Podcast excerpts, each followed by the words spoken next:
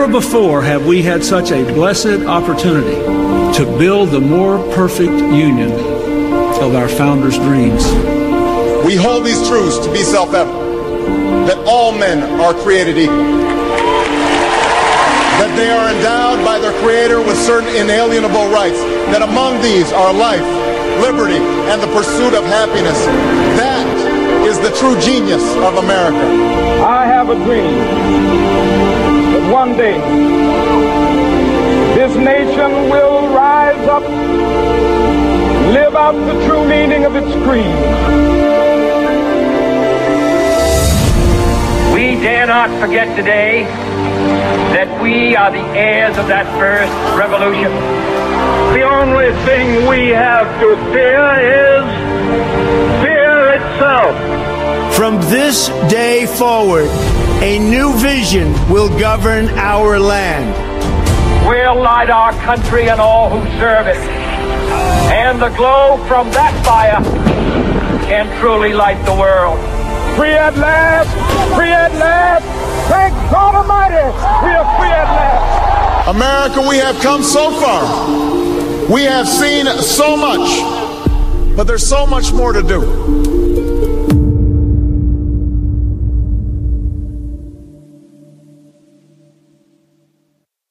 Did you know that in the state of Hawaii, it's illegal to place a coin in one's ear? In Connecticut, by law, a pickle must be able to bounce.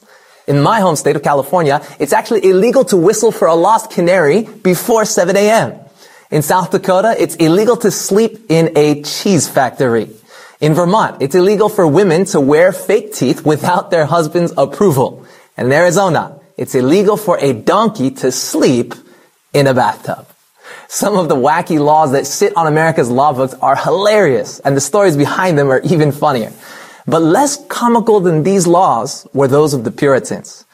To try keeping people in God's good graces, they did things like drive an awl through someone's tongue for swearing in public.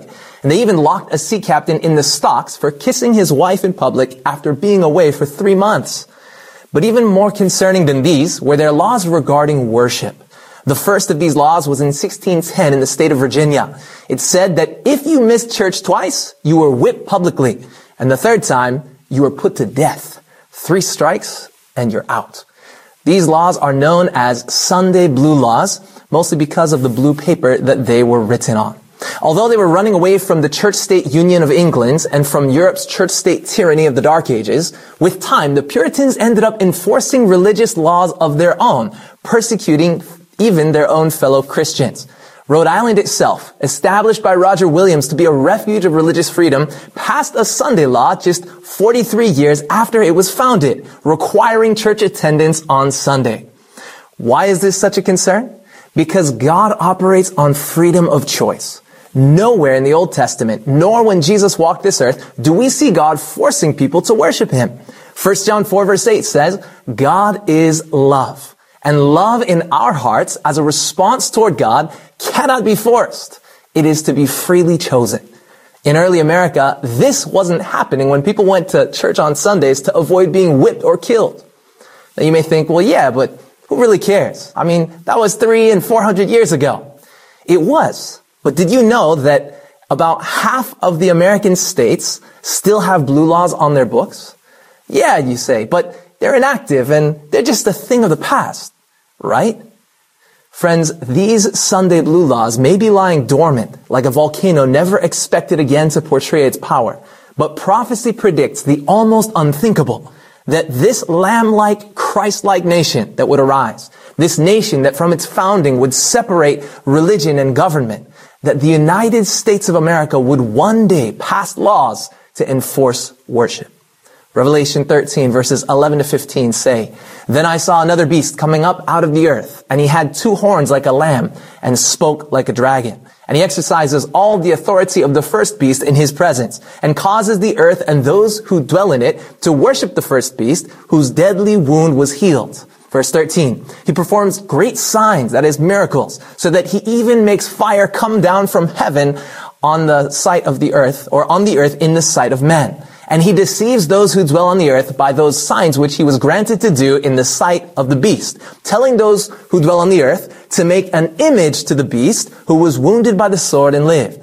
He was granted power to give breath to the image of the beast, that the image of the beast should both speak and cause as many as would not worship the image of the beast to be killed. The image of the beast is mentioned four times within just two verses. This is reminiscent of those three faithful Hebrew boys who would not bow down to the golden image that the king of Babylon was forcing everyone to worship. Similarly, the image of the beast at the end of time is a compromised church united with state, that is government, forming a new system. And it's called the image to the sea beast because it's a picture of the first beast, the Roman church state system. Now, I've got a friend who had a baby recently, and wow, that boy looks just like his daddy. I mean, if you put a beard on the baby, it'd almost be hard to tell them apart. It's fair to say that he is the spitting image of his dad. Bible prophecy warns us that one day not far distant, the United States will repudiate or overturn every principle of its constitution, and it'll be the spitting image of the church of the Inquisition and the Dark Ages. You may say, Justin, that's crazy. How could that ever happen in the land of the free? Friends, I don't want you to just take my word for it. So I'm going to share a number of quotes with you. And these are just a few of the voices of what is a swelling chorus of people and movements that are advocating this very thing. But before I do, check out this amazing quote from founding father George Washington. He received a letter in 1789 from the United, uh, the United Baptist Churches in Virginia, and they were concerned that the Constitution may not protect religious liberty and that it could eventually enable the government to make laws regarding religion. On May 10, George Washington penned his reply. He made it clear. If anything in that document even left a loophole for the loss of religious freedom, he would never have signed it. And then he says this, and if I could now conceive that the general government might ever be so administered as to render the liberty of conscience insecure, I beg you will be persuaded that no one would be more zealous than myself to establish effectual barriers against the horrors of spiritual tyranny and every species of religious persecution. He then wrote that every man is accountable to God alone for his religious opinions. Now we know these weren't just the feelings of George Washington because a few months later, the first 10 amendments to the Constitution were voted, beginning with these words in the First Amendment. Congress shall make no law respecting an establishment of religion or prohibiting the free exercise thereof. They clearly separated church and state, religion and government. The founding fathers had read the crimson chapters of history, painted red by the blood of millions of people, killed simply for not worshiping as the prevailing church state power prescribed. Never once in the Bible did God's people have a priest who was also their king. Religious and government leaders in Israel did not cross over. Jesus recognized this separation of church and state as well when he said in Matthew 22 verse 21, give to Caesar the thing that are Caesar's and give to God the things that are God's. The Bible teaches that no matter what you do or don't believe, so long as it doesn't lead to the harm of other people, you're free to practice your beliefs however you so choose. The founding fathers knew this and recognized the absolute importance of it. But unfortunately, more recent American leaders, including some Supreme Court justices, have not. Notice the huge shift in thinking over time. In 1947, Supreme Court Justice Hugo Black reminded everyone that, in the words of Jefferson, there is a wall of separation between church and state. Then he added strongly that this wall must be kept high and impregnable. But sadly, just 43 years later, in 1990, in a Supreme Court case, uh, Justice Antonin Scalia said that religious liberty is a luxury that we can no longer afford. Wow. Instead of a God-given right for all, Scalia called it a luxury. And it'll be interesting to see with time what the newly appointed Supreme Court justice believes about religious liberty, especially since they're the ones with power to interpret the U.S. Constitution. Now on this topic, One organization that we need not guess about is modern Catholicism.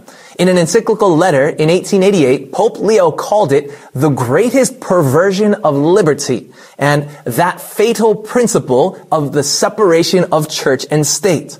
This push against humanity's God-given right of liberty of conscience was largely why America, for decades, was not so open to the presence of the Pope. In fact, the first U.S. visit that any pope made wasn't until 1965, nearly 200 years after its founding. But attitudes have drastically shifted. To mention just a few, in 1992, U.S. President Ronald Reagan and Pope John Paul II were pictured here on the cover of Time magazine, and it read, Holy Alliance, how Reagan and the Pope conspired to assist Poland's solidarity movement and hasten the demise of communism. Very interesting. For the first time in history, the president and the pope worked together to achieve a political goal. But what about the people? Has there been a shift in attitude there? In Pope John Paul II's visit to St. Louis in 1999, the crowds began singing a song to him. He's got the whole world in his hands. A song written for God. In 2005, at this Pope's funeral, you can see in this picture two former U.S. presidents and Secretary of State Condoleezza Rice, along with the then current President George W. Bush and his wife, all kneeling at the body of the Pope. Another indication of the respect towards the Pope, not only as a religious leader, but as a political dignitary, is that when he arrives in America, he doesn't go to the president. The president comes to the airport to greet him. Similarly, when President Trump visited the Pope in Rome, he waited outside until the Pope gave the signal to let him come in so that they could speak. And in September of 2015, something took place for the first time ever.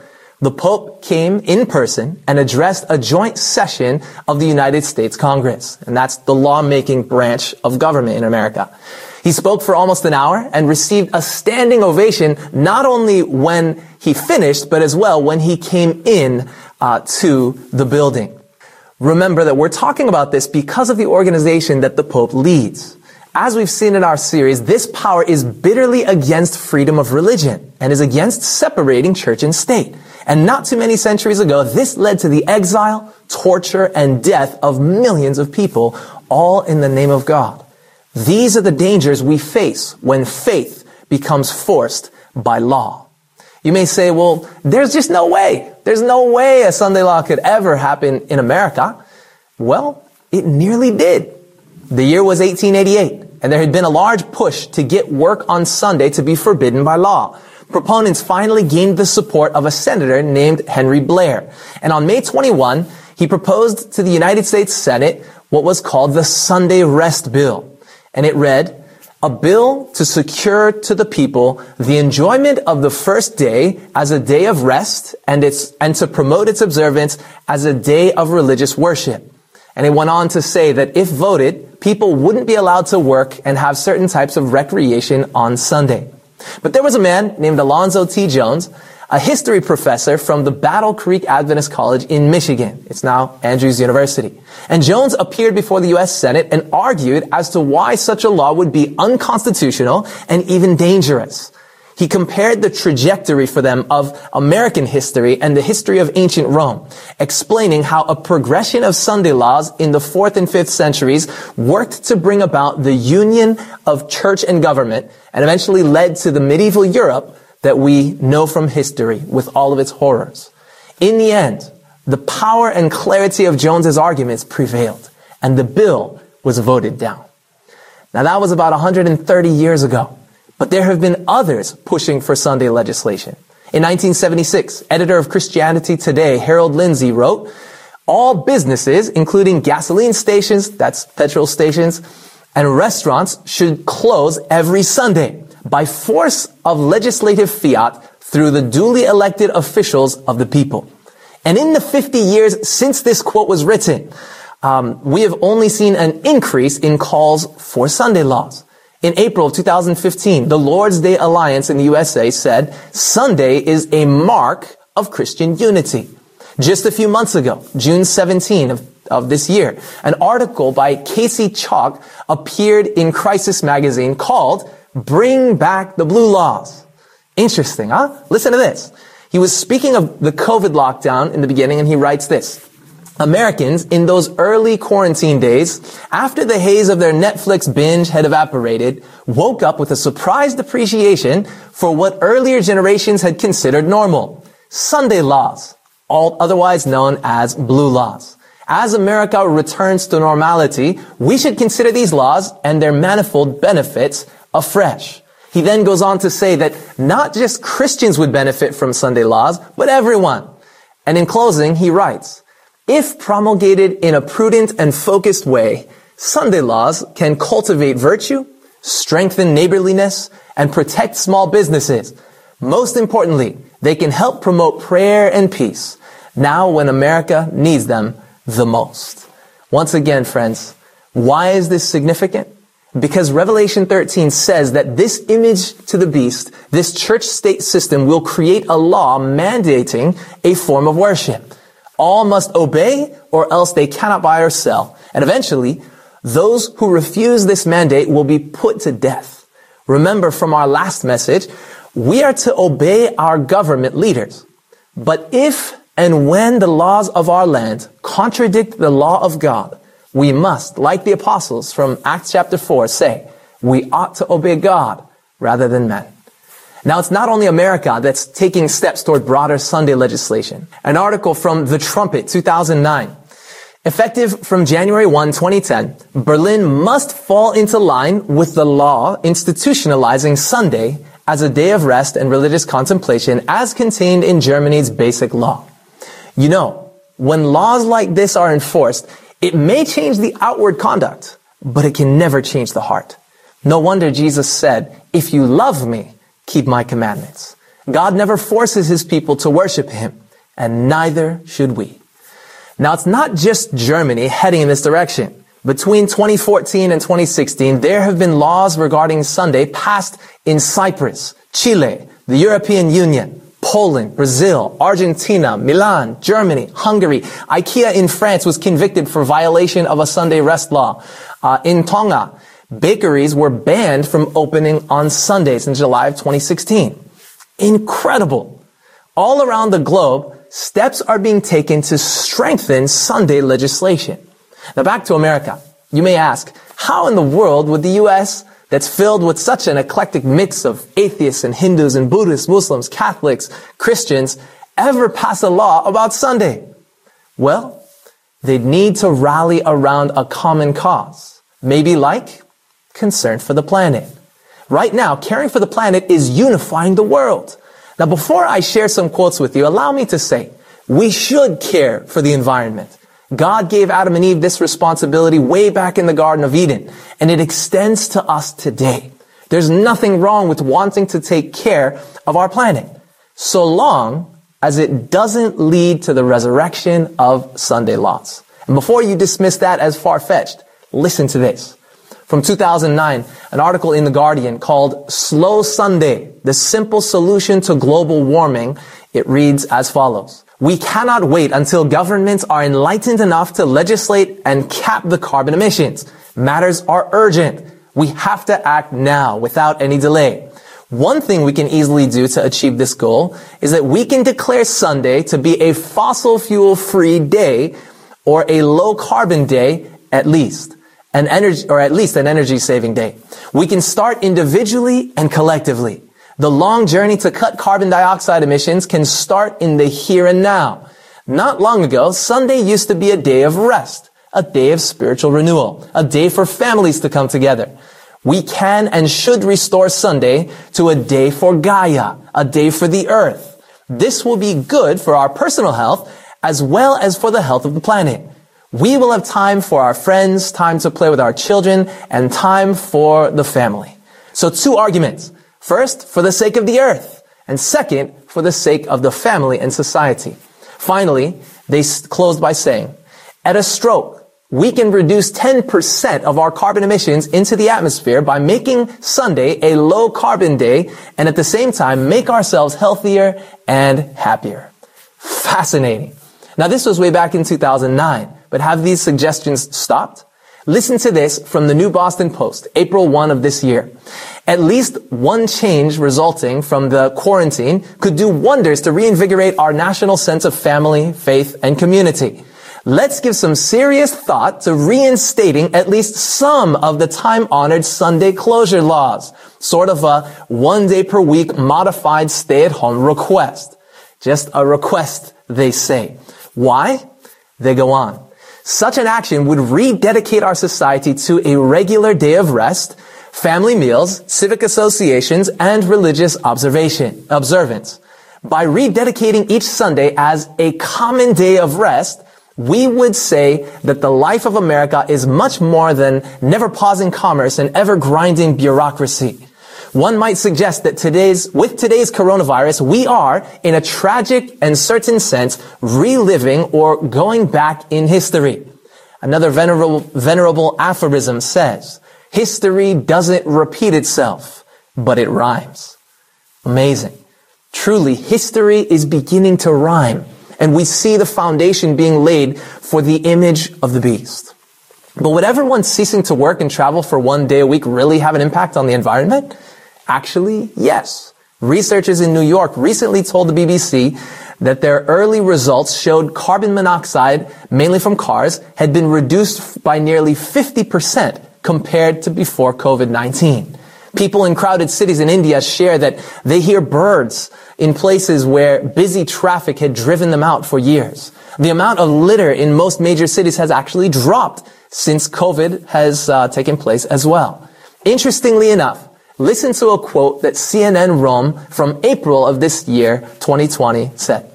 Pope Francis said that the coronavirus pandemic is one of nature's responses to humans ignoring the current ecological crisis. This isn't surprising though, as his entire encyclical letter in 2015 was about the environment. A Catholic priest from the Philippines recently took up the same message saying, so maybe one way to look at the current crisis is to see it as the planet's desperate demand for a Sabbath. But it's not only priests. Christian pastors are also calling for rest on Sunday. Listen to Pastor Robert Field of the Bethel Baptist Church just a few months ago.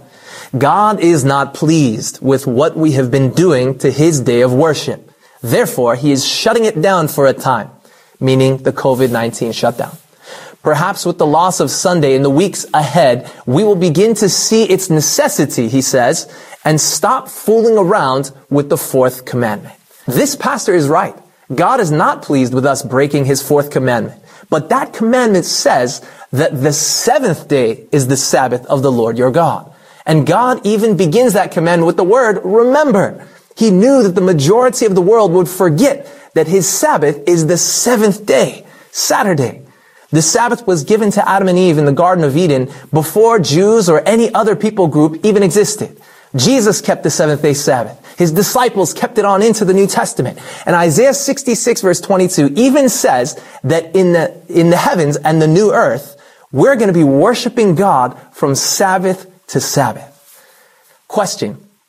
If Vladimir Putin went to the United States and announced that he wanted all Americans to celebrate America's independence, fireworks, barbecues, and all, on the 5th of July, and never again on the 4th of July, you think that Americans would obey?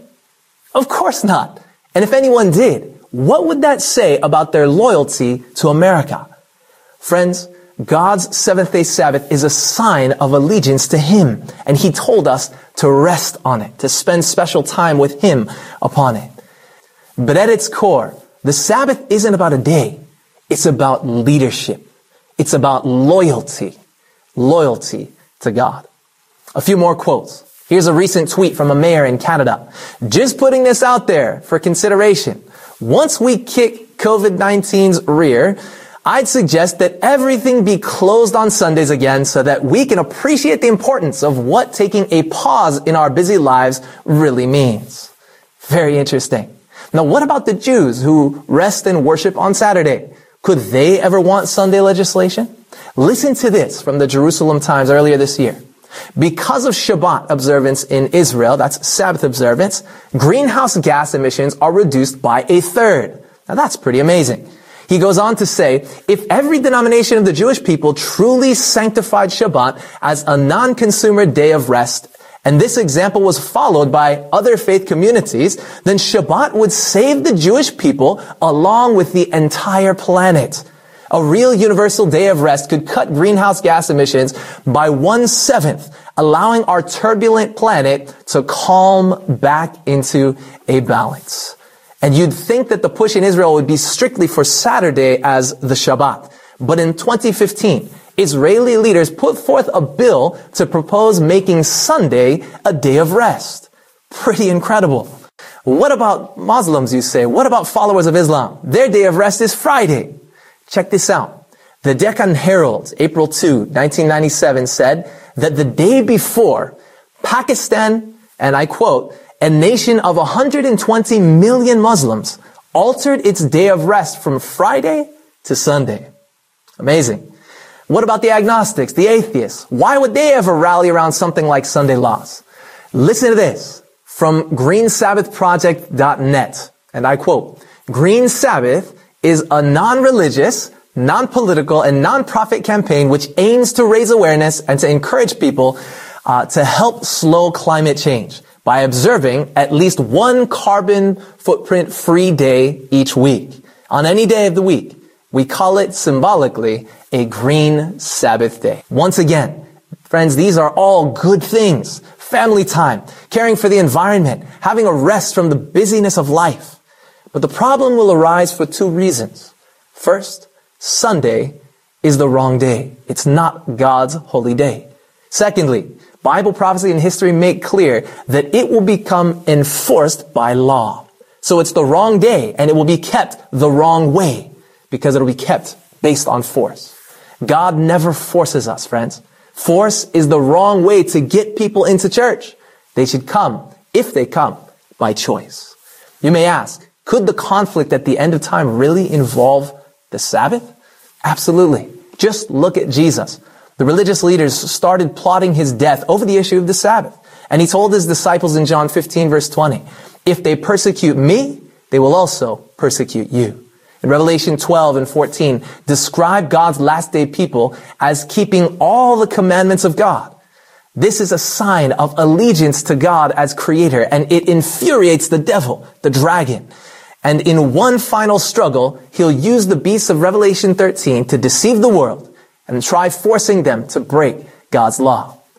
But there will stand a people faithful to God no matter the cost, filled with his goodness and compassion. They will reflect to the world the love of God and the light of the gospel even in darkest of times. Friends, I'm excited. The next presentation is going to be talking more about this, so don't miss it. It was 2 p.m. on July 4. The Declaration of Independence was just voted. The story is told that a man rang the bell of Independence Hall when he heard the good news. It came to be known as the Liberty Bell. But in February of 1846, a Philadelphia newspaper shared some sad news.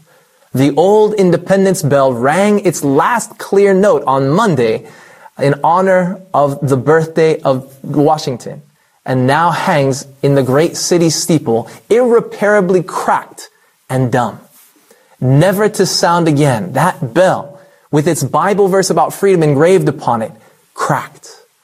This broken bell stands as a reminder that someday the great principles that marked the founding of the United States will also become irreparably cracked. Today we can praise God, friends, that America still stands as a nation where religious liberty rings throughout the land.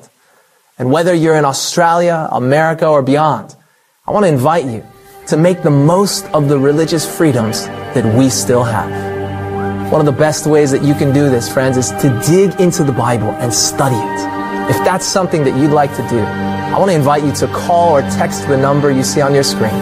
Whether you want to learn more about some of the things we've covered in these presentations, or if you have other questions, we'd love to provide you with some amazing resources that'll take you deeper in your study of God's Word and grow you in your relationship with Him.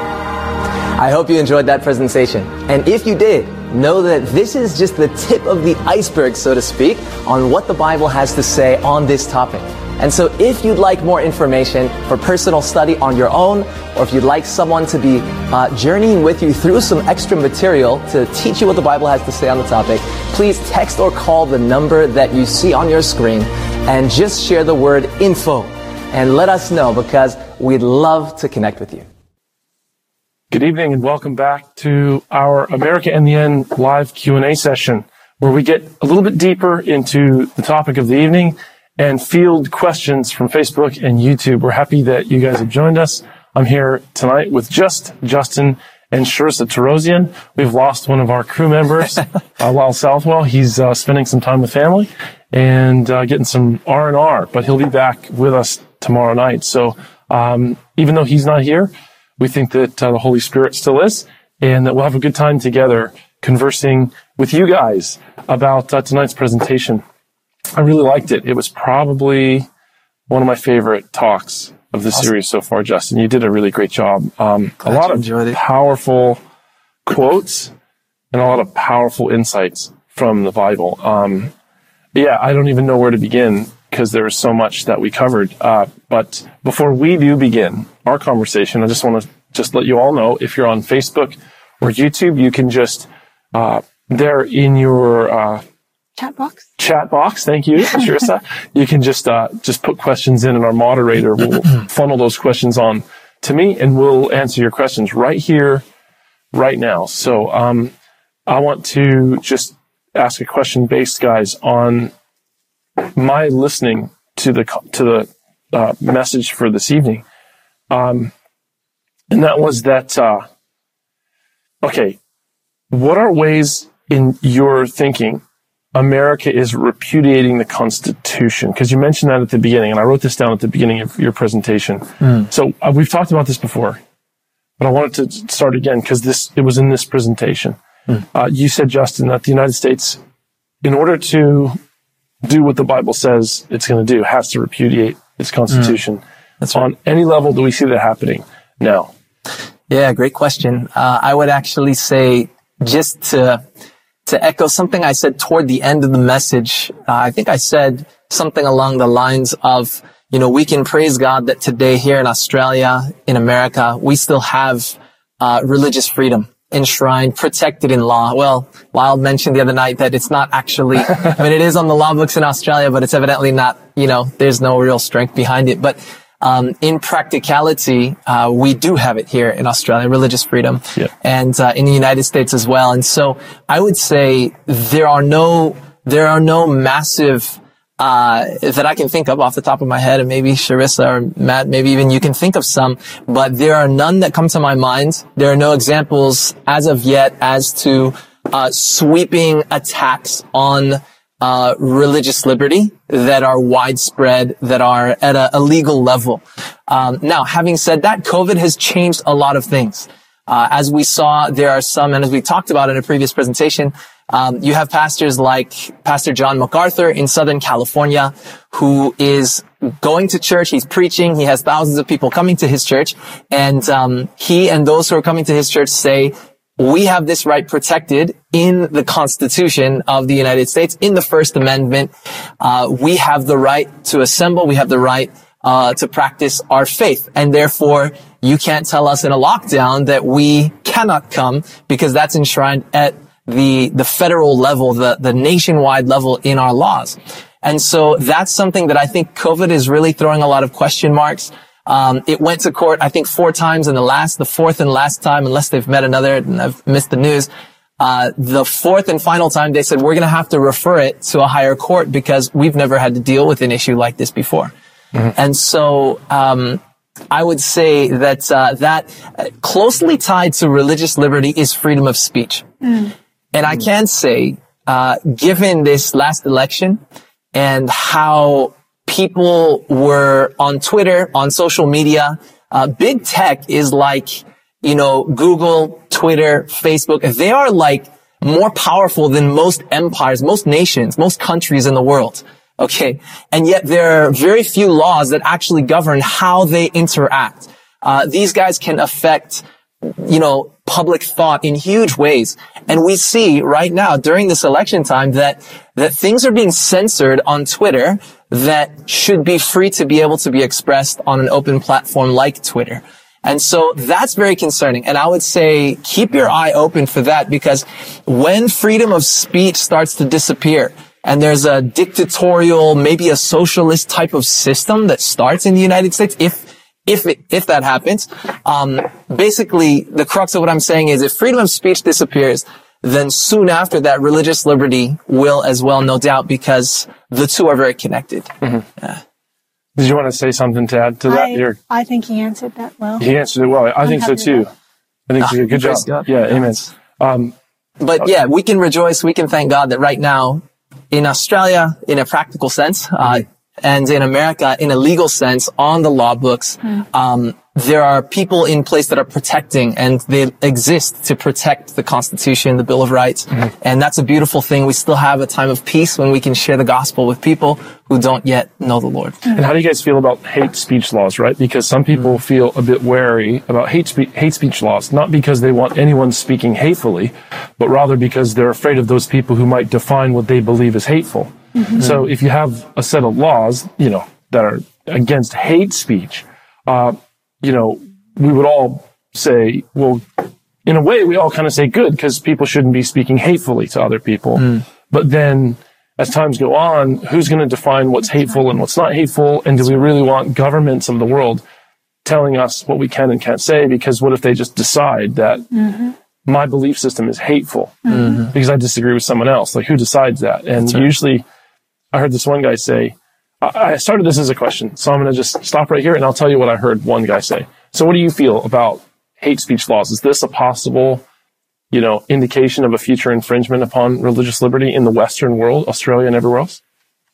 I think so. Yeah. I think in, um, my dad was telling me about some law that they're thinking of passing in the UK. Maybe they've already passed it about how you could be arrested for something you said in your living room, hate speech. That was considered hate speech. Oh boy. So that to me, I mean, how do you define that? That's coming into your personal space. Even you can't even express yourself freely. Mm. That to me would lead to some sort of restriction on yeah. religious liberty rights mm. also.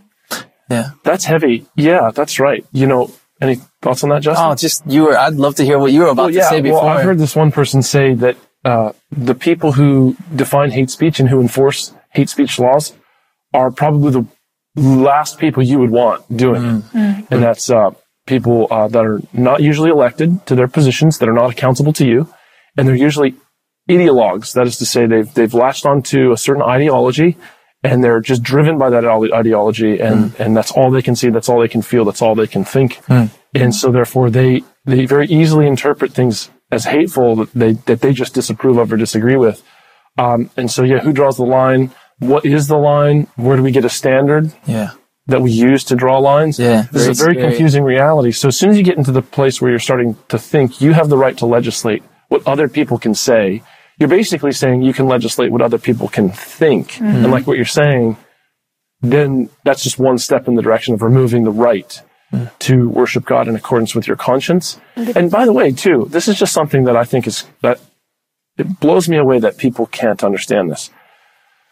Uh, religious liberty the right to worship God the way you want to and to practice your faith the way you want to, it also provides the right to not worship God the mm-hmm. way you mm-hmm. want to. That's so right. really, it's all about freedom of conscience mm-hmm. when it comes to uh, maybe philosophical or religious beliefs and ideas.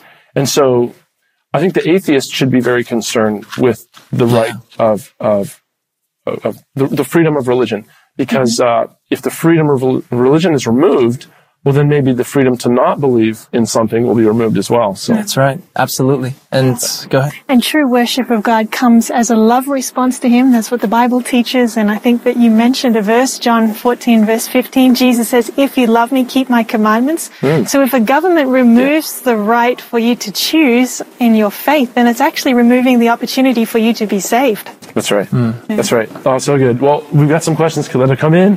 And so, uh, Renee, on Facebook uh, has asked this question. Actually, sorry, Renee, we're going to get to uh, someone whose screen name is Bifo Marin.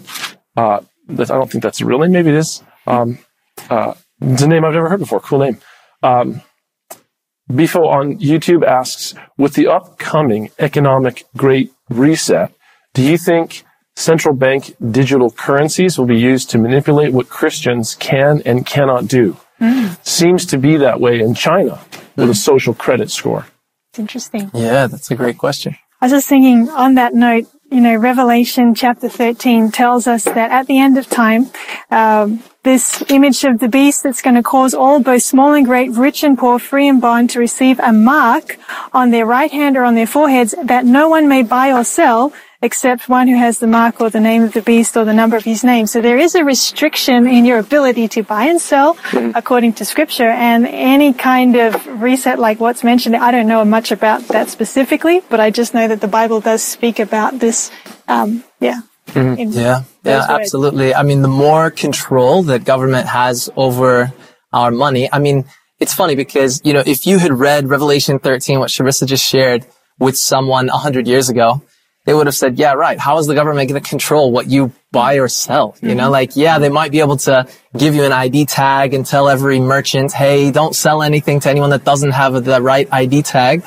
Um, but ultimately, like, it's it wouldn't really have been possible at all to freeze people's bank accounts. Now, I don't even carry cash on me. Actually, Yeah. like I just use my card for everything. Some people don't even take their cards anymore. They use their phone. All their cards are on their phone. And so we've seen this shift toward a cashless society. But I should say that um, as we saw, like a Sunday law nearly came in in 1888 with the Blair bill. If you watched the presentation earlier, and it would have happened then. And so a system could have been put in place even then. Uh, it doesn't need to be a cashless society in order for a, a dictatorial controlling government to freeze your spending. Uh, there are other ways. In fact, it can happen so quickly and so easily. I'm not saying Australia is a dictatorial government whatsoever. It's a wonderful government at the moment. Um, uh, but when we had COVID, the COVID lockdown, and everybody was buying toilet paper off the shelves, um, and everything else, bags of beans and rice and staples, if that had continued for another two weeks or three weeks, the government would have been forced to create a system of identification. You go into a store, every single grocery store within a 300 kilometer or however long radius would have record in an online database probably of what you purchased and they'd say, sorry, you bought a bag of beans yesterday. You're going to need to wait till next week. That's right. And so that is what would have had to have happened here in order to just make sure that people don't hoard and panic buy. And it would have been a good thing. But it's a little bit scary in the sense that we know from Bible prophecy that eventually a system like that will be a bad thing and will be connected to forcing people to worship a certain way and forbidding them to worship the way that God has told us to. That's fantastic. Okay, good. Uh, so Liz has a question from YouTube.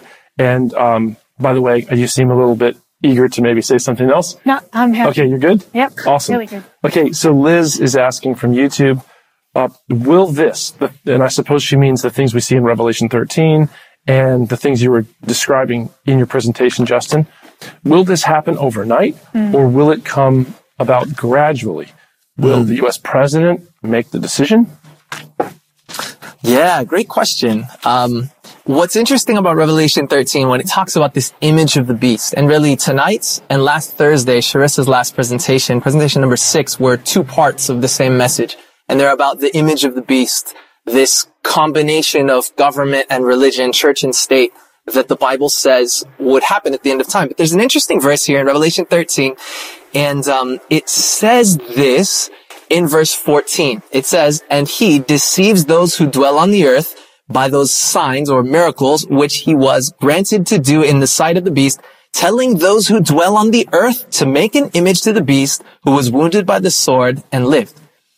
So here we see that it's a, a, government power, and it's in this case the earth beast of Revelation 13, telling those who dwell on the earth to set up this image of the beast. It's not a top-down, uh, completely dictatorial action. The rulers are going to decide it, and we're all stuck as their peons uh, type of system. It's actually uh, a republic. It's a democracy, a democratic republic, the United States. And so it's going to be a push from the people at the foundational level. And they're going to be pushing the leaders and saying, guys, we need to do this. We need to get back to God. We're dishonoring his day. And sadly, the Bible says they're going to choose the wrong day and force people, as we saw in some of the uh, articles tonight, you know, get back to bring back the blue laws. You know, we need to wake up to the the value of these things in our past and these Sunday closure laws.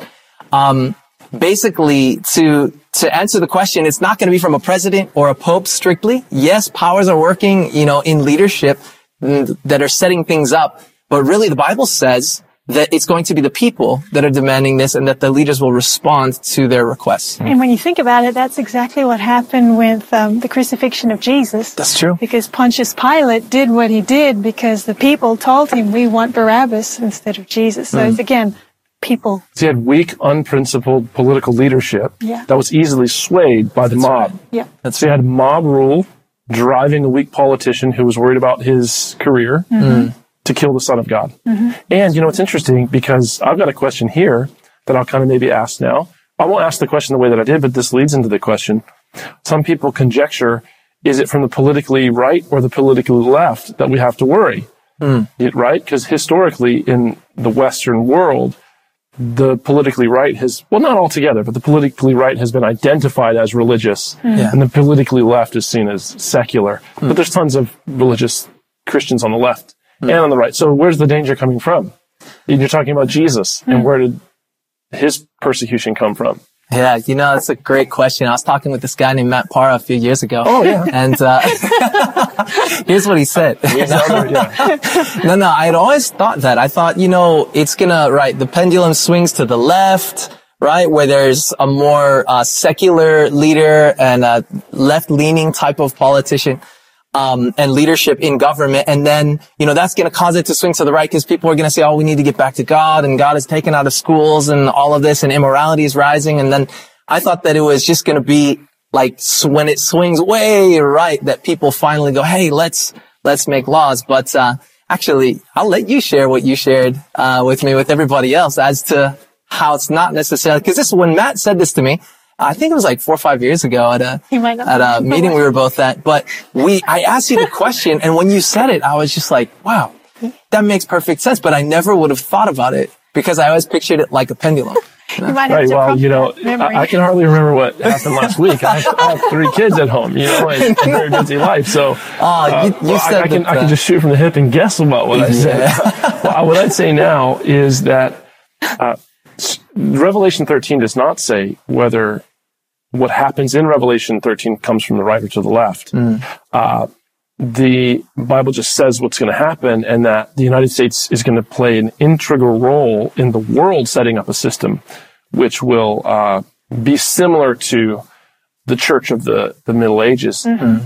Um, when we when we consider the church of the Middle Ages, let's ask the question: Was it left or right? Well, there was everything mm-hmm. involved in that system. Yes. There were radically, fanatically, rigid Sadducees. religious people, mm-hmm. and there were people who were relatively irreligious. But they were just all under this system that the church kind of controlled. And so mm-hmm. it's very naive to suppose that it'll come from this side or that side, and that's our only danger.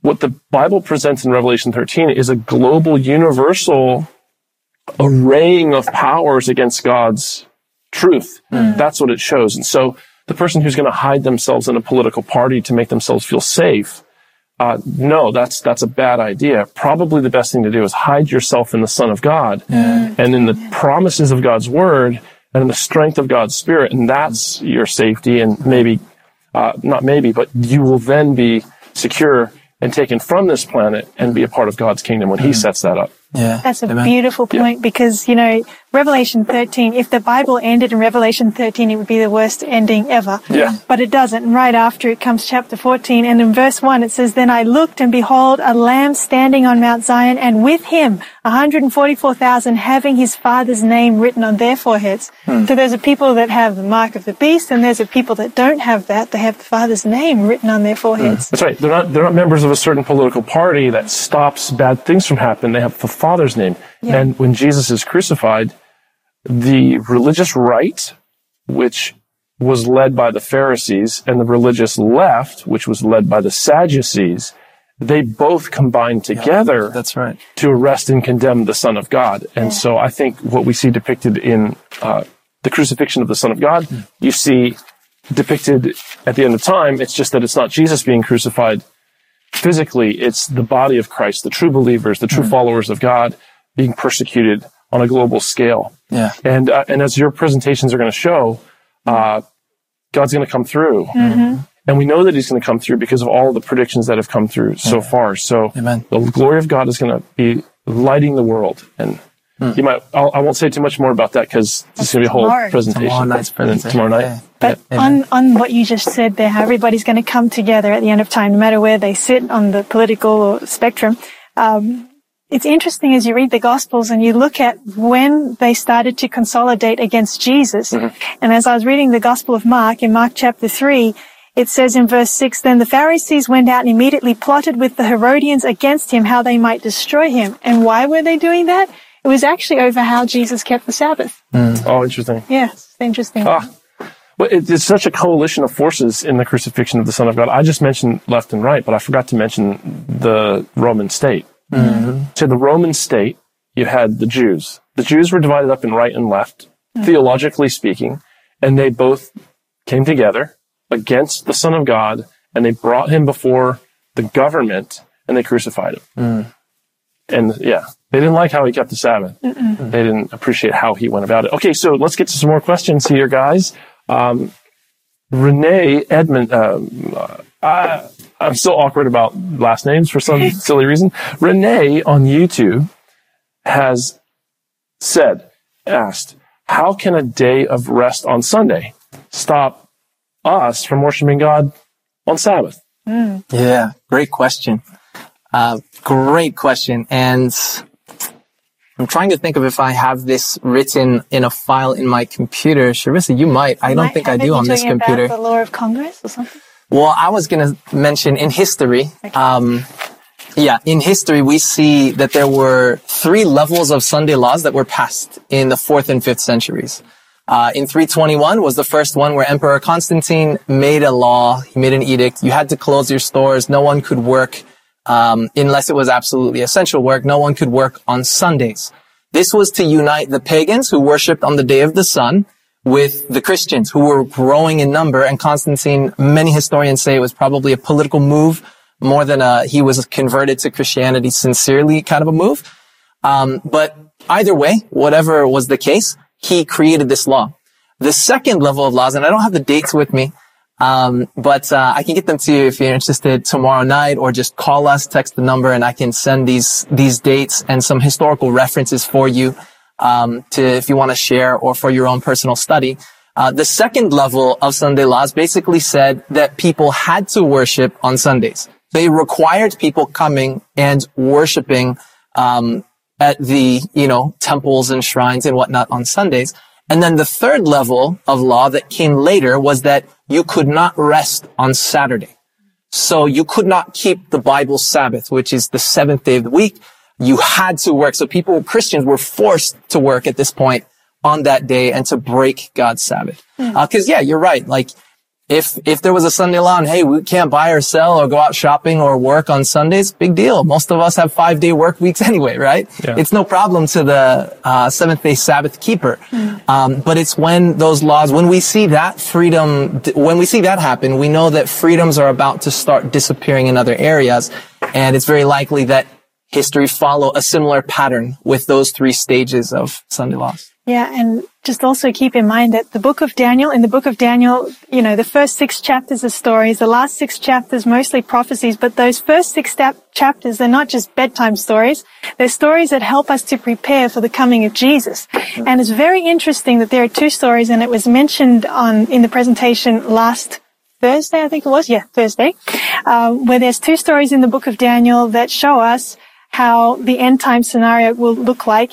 And in the second one that I'm thinking of here, in Daniel chapter 6, we see that there was a violation, an example of what the violation of the second clause of the First Amendment looks like. Now, in America, it says this, Congress shall make no law respecting an establishment of religion or prohibiting the free exercise thereof.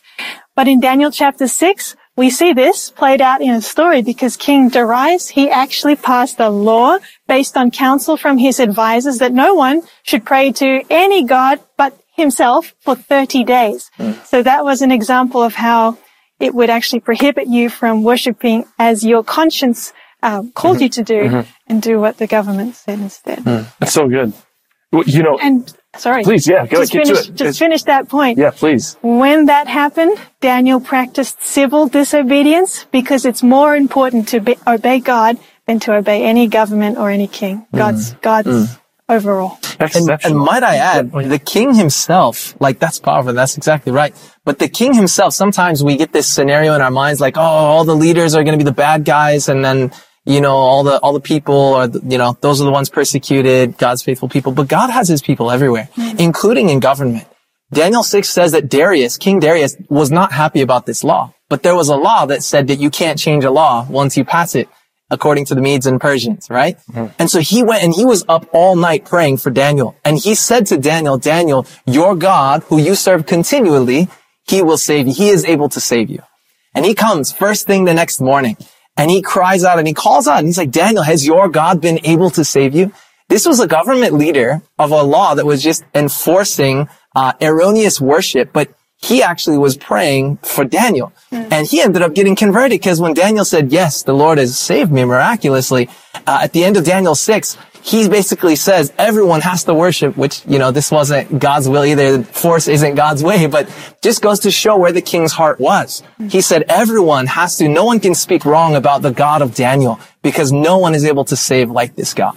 And so at the end of time, we're going to see in this conflict between good and evil, and uh, we're going to see a lot of people wake up to the fact that God's people are, are simply supporting Bible truth and that they're sincere followers of His and that the laws that are being passed to force worship are actually wrong. And many, even in leadership, will give their lives to the Lord. Amen. Really good. And Daniel 3, this is very important. Mm, yes. You see King, the king of Babylon making a golden image and commanding people that they have to worship that golden image when he plays the music. Many biblical scholars have been confused over the years as to why the king of Babylon did that because the Babylonians were not typically into forcing their religious worship upon their captives or on their government officials who were from various lands oftentimes. But there is a Bible scholar named William Shea who did a lot of research for many, many years and dig, you know, just, he's not an archaeologist, but he, he sought through archaeological, uh, uh, I guess what do you call fragments and cuneiform tablets and all kinds of things to try to discover why in the world Daniel 3 has the king of Babylon forcing worship. And he, he came to this really interesting conclusion that there was a, a rebellion in Babylon and that destabilized the power uh, structure. And King Nebuchadnezzar had to physically defend himself in his own temple.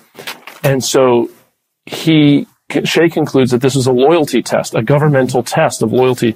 Not, it was, wasn't a religious test. It was a test to your loyalty to that system, that mm-hmm. government. Mm-hmm. And so Daniel 3, you have Babylon saying, you must do this, mm. but they're not telling you what you can't do.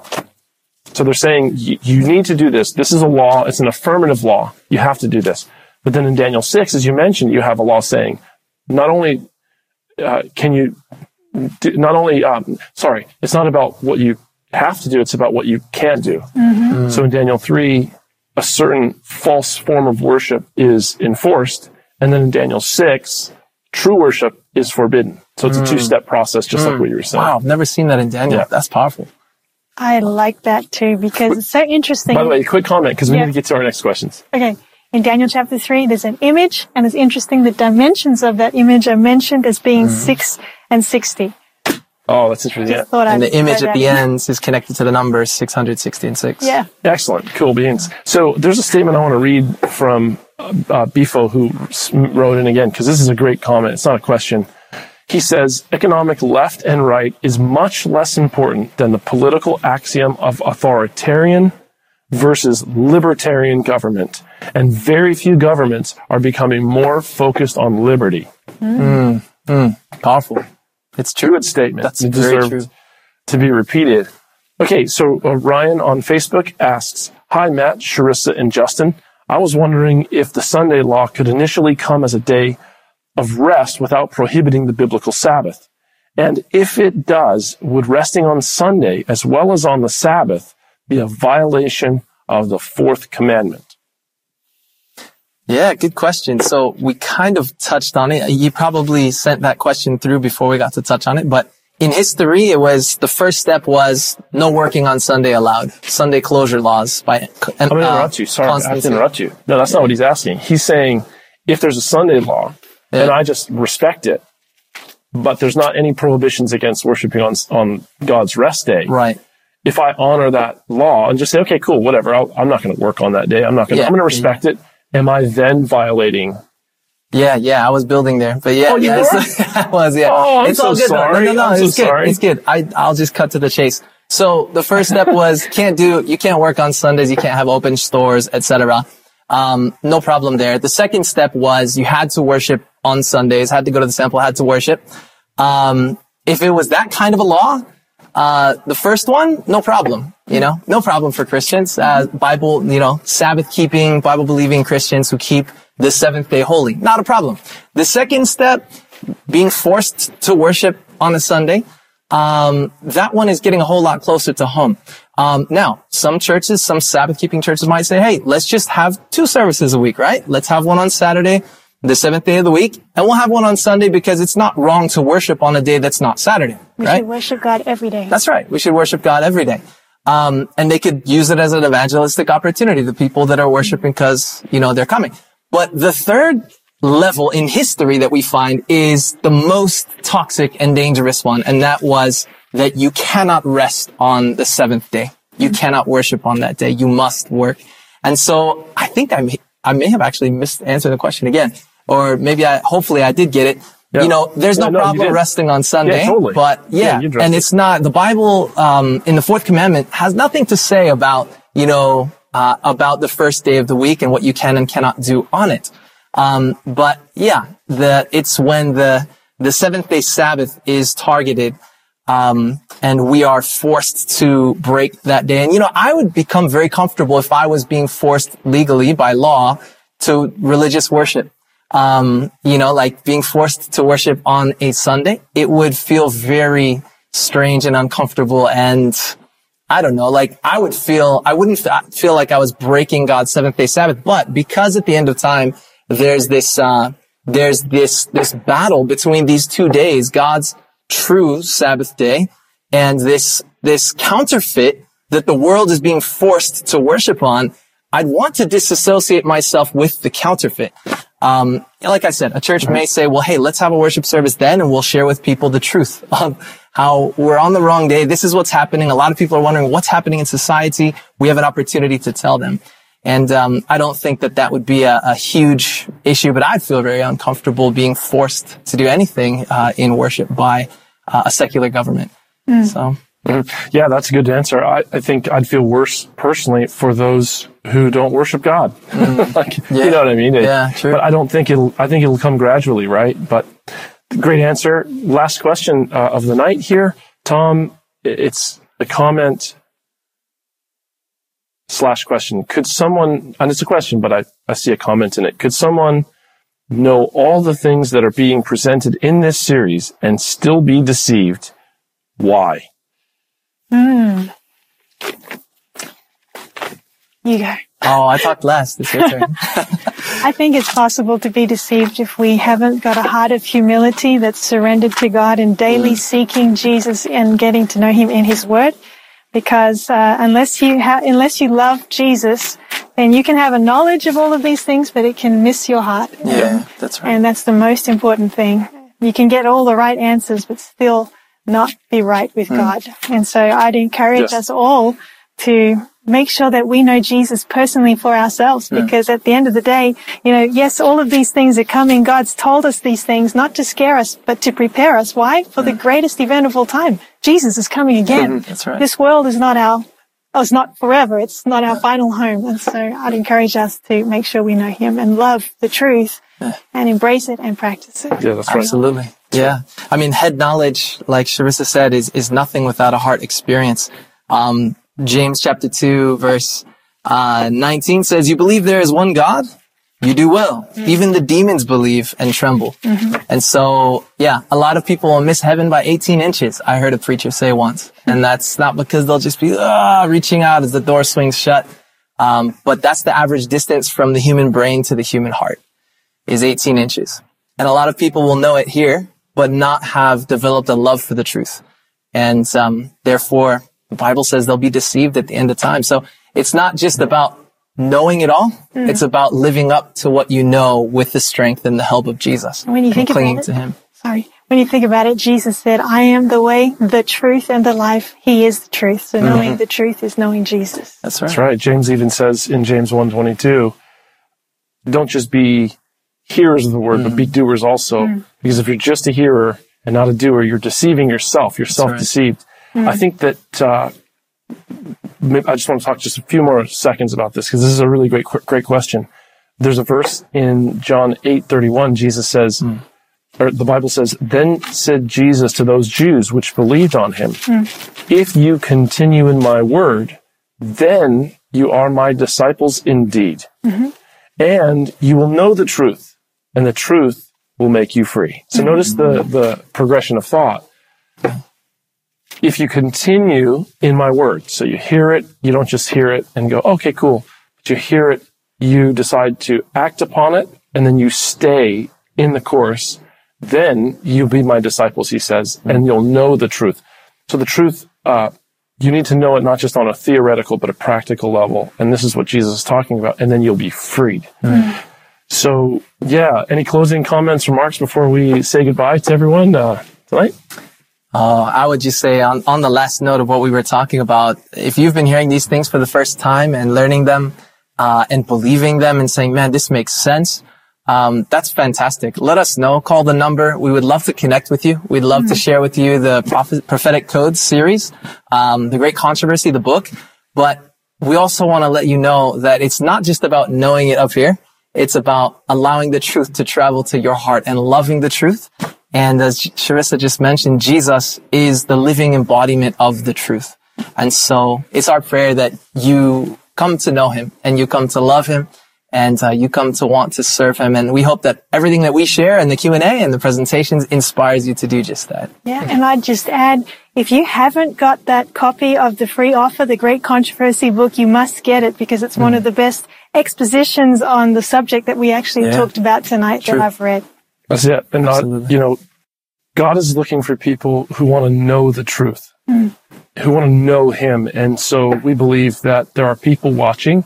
We don't know how many that God is calling to, to, to hear Him and to know Him and to follow Him. And people who in their heart of hearts, they want to know the truth and they want to practice the truth and they want to be freed mm. from the deceptions and the delusions of the world that we're in.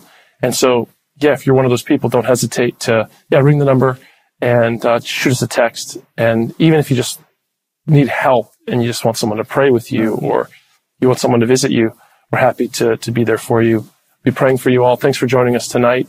It's been a blessing to me, and I hope as much it's been a blessing to you. It's, uh, sometimes you can't talk, but anyways, God bless you guys.